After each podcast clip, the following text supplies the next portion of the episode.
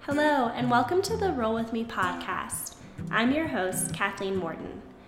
This episode is made possible by our friends at Rumpl and Yakima. Together, they collaborated with Pacific Northwest artist Adam Hayes to launch a new blanket that features the sunset over Mount Hood. $5 from every blanket sold goes to Friends of the Columbia River Gorge Foundation. Get your puffy blanket at www.rumpl.com or at www.yakima.com. I'm really excited for this episode because it's been one I've been wanting to share for a while. Travis and I met a year ago, became fast friends, and in that time we've dived into some deep conversations. Travis's story isn't an easy one. When Travis was 23 years old, he spent six weeks living on the streets to find out what it was like to be homeless. And when Travis was 25 years old, he was diagnosed with testicular cancer. The reality for Travis is that not every day is a good day, even though some might assume he's living the dream, traveling and working on the road with his dog Ayla. Instead of pretending that everything was okay, Travis started to share the uncomfortable parts of his life so that others would not feel alone.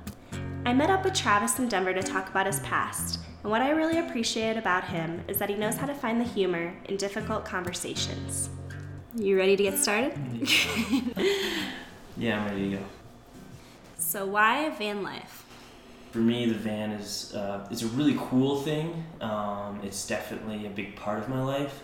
But the emphasis for me and the most interesting things for me are the life side of things. Um, what I get to do, how I get to do it, like how long I get to do it, and yeah, being able to take those risks. Uh, for me, a lot of times when I meet people, they want to know about the van, and I'm like, I want to know about like us as people. And the van's not the most interesting thing about me, and I don't think that conversation is the most interesting thing all the time. Um, so yeah, my best friends are the ones where like, oh, cool, you live in a van, like, and then you just connect as people, and it doesn't matter where you live, because I think for a lot of van life people, it's about as interesting to talk about as like your apartment and like getting really into like what sink you've got. so yeah, it's it's not so much about the home, but what a lot the home allows me to do. Tell us a little bit about your van. Well, I really had no idea what I was doing.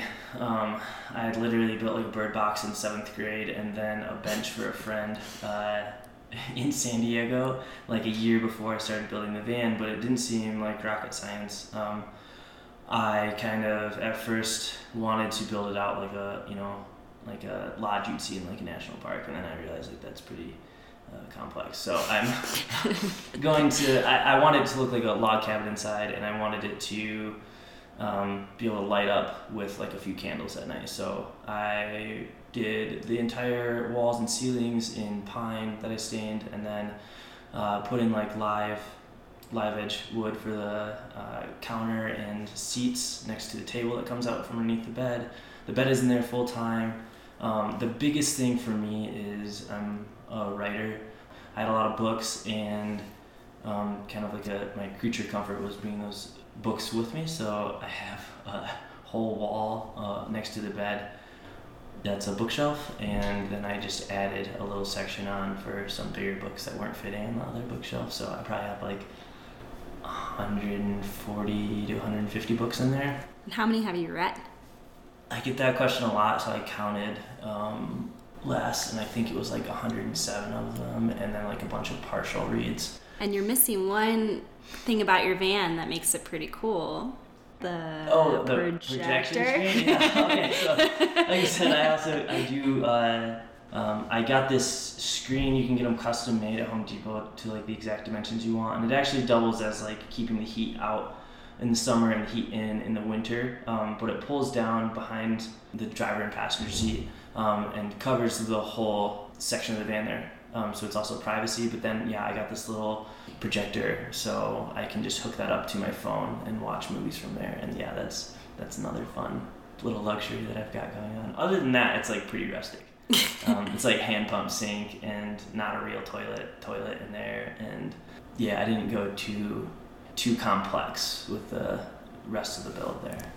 Say though, when we're at van gatherings, a lot of people want to check out your your van because of the wood aesthetics to it. Yeah, it's it is really different than most vans out there. I think uh, a big thing was like there's all these YouTube videos and how tos, and I never watched a single one of them. I really didn't know what van life was when I got into it. I was gonna do a teardrop trailer, and then, uh, so yeah, I googled what is best car to build tiny home in, and exactly like that. yeah. Uh, and the sprinter popped up um, so i started looking into sprinters and uh, then i bought one in new jersey and drove it to a job that i was working in las vegas and then to san diego to build out yeah and that's how i how i got started I would say that one thing that sets you apart from a lot of other people out there that are doing similar things is that you are pretty open and raw through, especially your Instagram, which is something I follow uh, pretty yeah. closely. Um, but that you do share a lot of like the tough things that are going on, not just in van life, but in your personal life. So, tell us a little bit about that. Like, is that hard sometimes to be so open in a place where everybody's watching and commenting and sharing their feedback? Yes, I think it's it's kind of a stress, but at the same time, I see the good in it. And if any, with anything in life, I'll do it if I see a purpose there.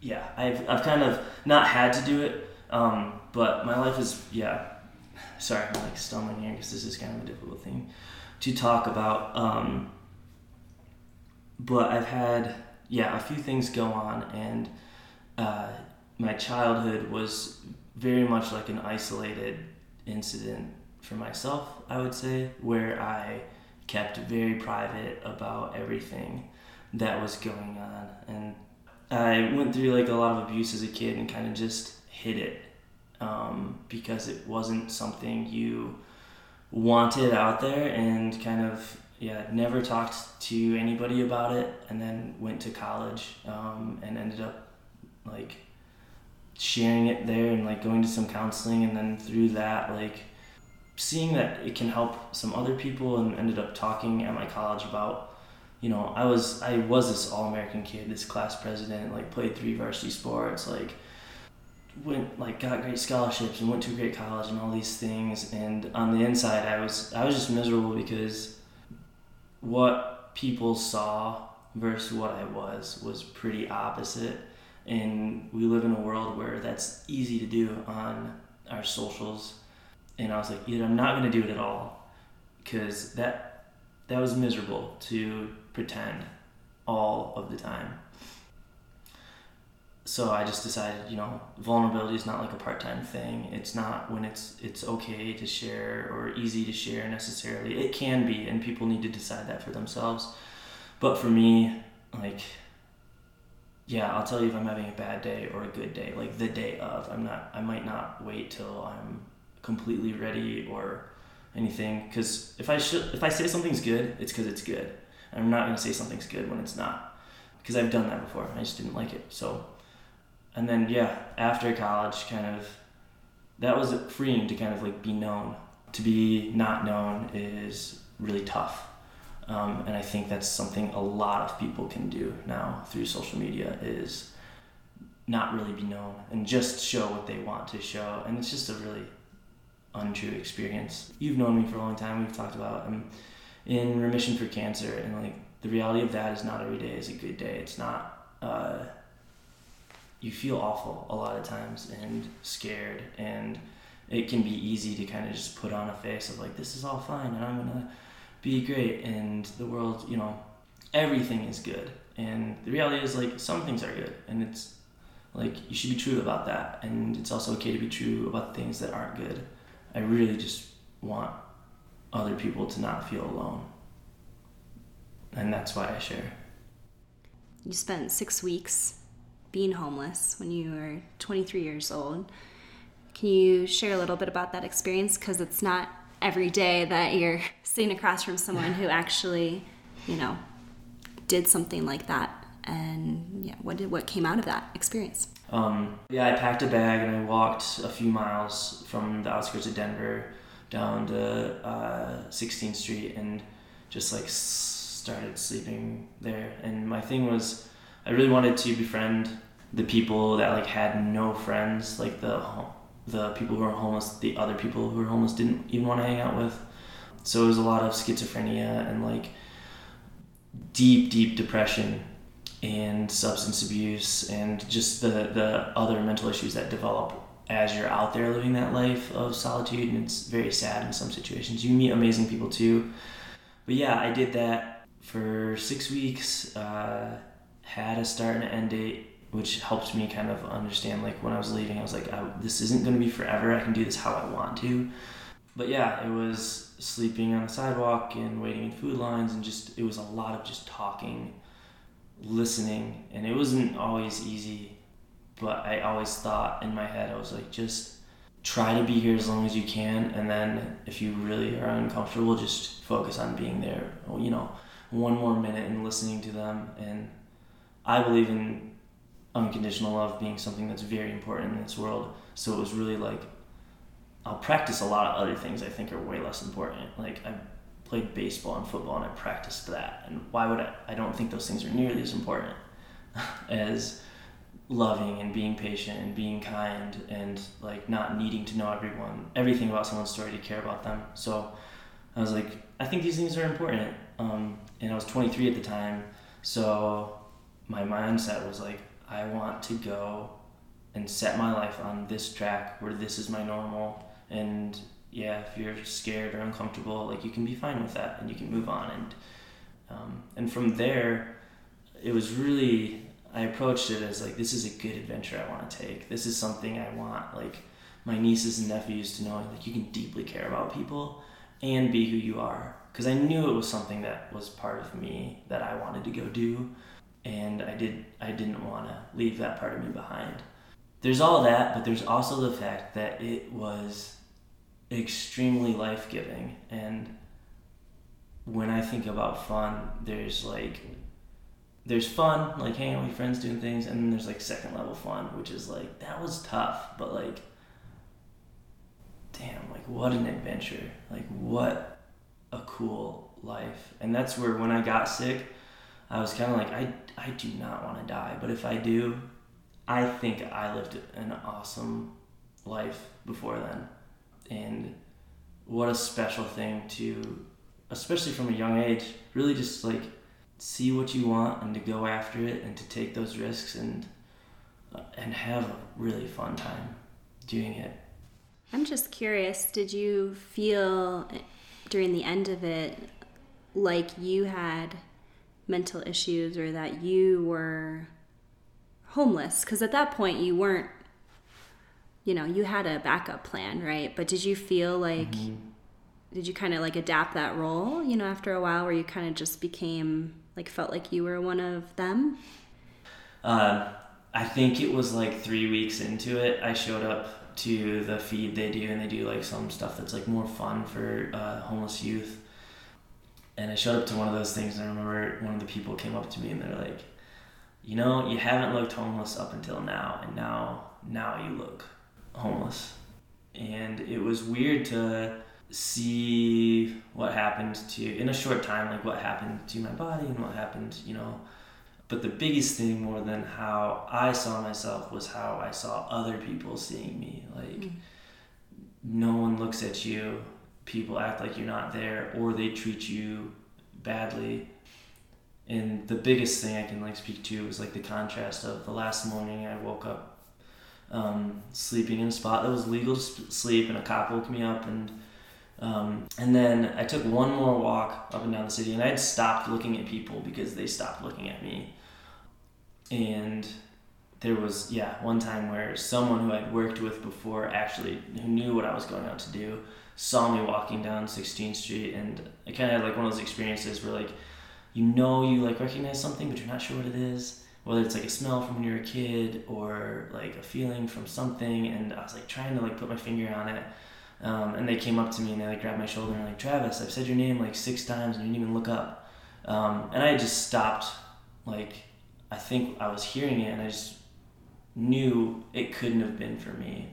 And a lot of times people who are homeless operate on that like no one says my name no one talks to me and we really like ostracize and cut them out of society. But and it's and it's a different type of lonely when you're surrounded by people, and that ended up taking a toll on me. And I was there for other people, but I didn't really have friends or people who were there for me necessarily.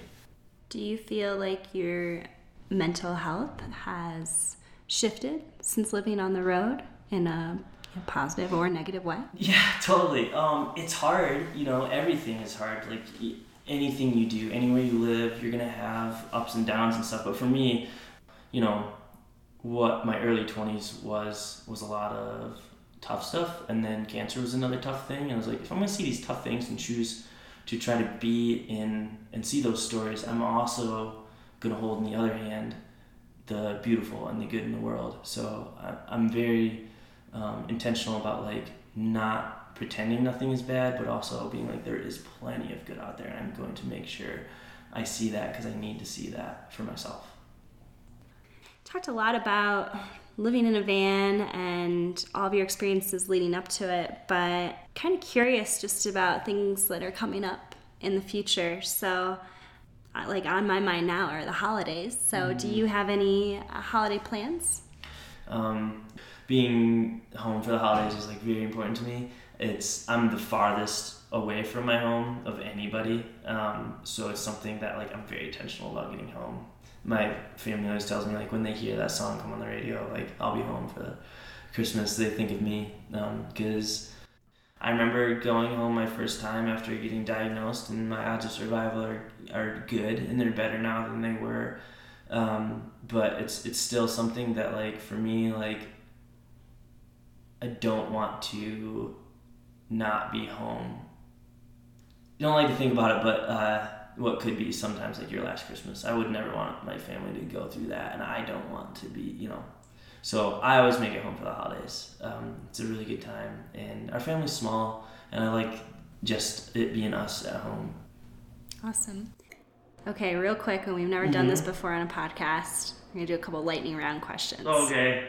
All okay. right. Yeah. So that means like one answer. if anyone knows oh, Travis, it's, it's hard sometimes.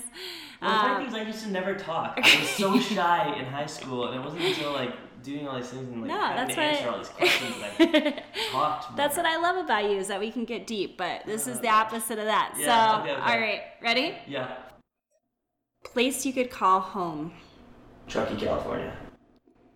If you could meet one author, dead or alive, um, who would it be?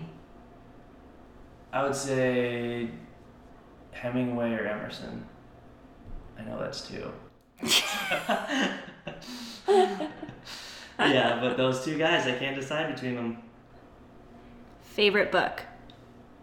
Uh, Catcher in the Rye, definitely. If I had to read one over and over for the rest of my life, it would be that book. All right, favorite quote? Um, to laugh often and much, to re- win the respect of intelligent people and the affection of children, to earn the appreciation of honest critics and endure the betrayal of false friends, to appreciate beauty, to find the best in others, to leave the world a bit better, whether by a healthy child, a garden patch, or a redeemed social condition. To know even one life has breathed easier because you have lived. This is to have succeeded. And that was Ralph Waldo Emerson, and it's really uh, something that I try my best imperfectly to live every day by and interact with people by. Whereas if, if I was there and it can leave someone else with a slightly better life um, than if I hadn't been, uh, or if they had been alone. That is success to me. So that's what I aim for. Thank you so much for being a part of the podcast, and hope to see you sometime in your van on the road. Oh yeah, we will definitely. We got some trips coming up.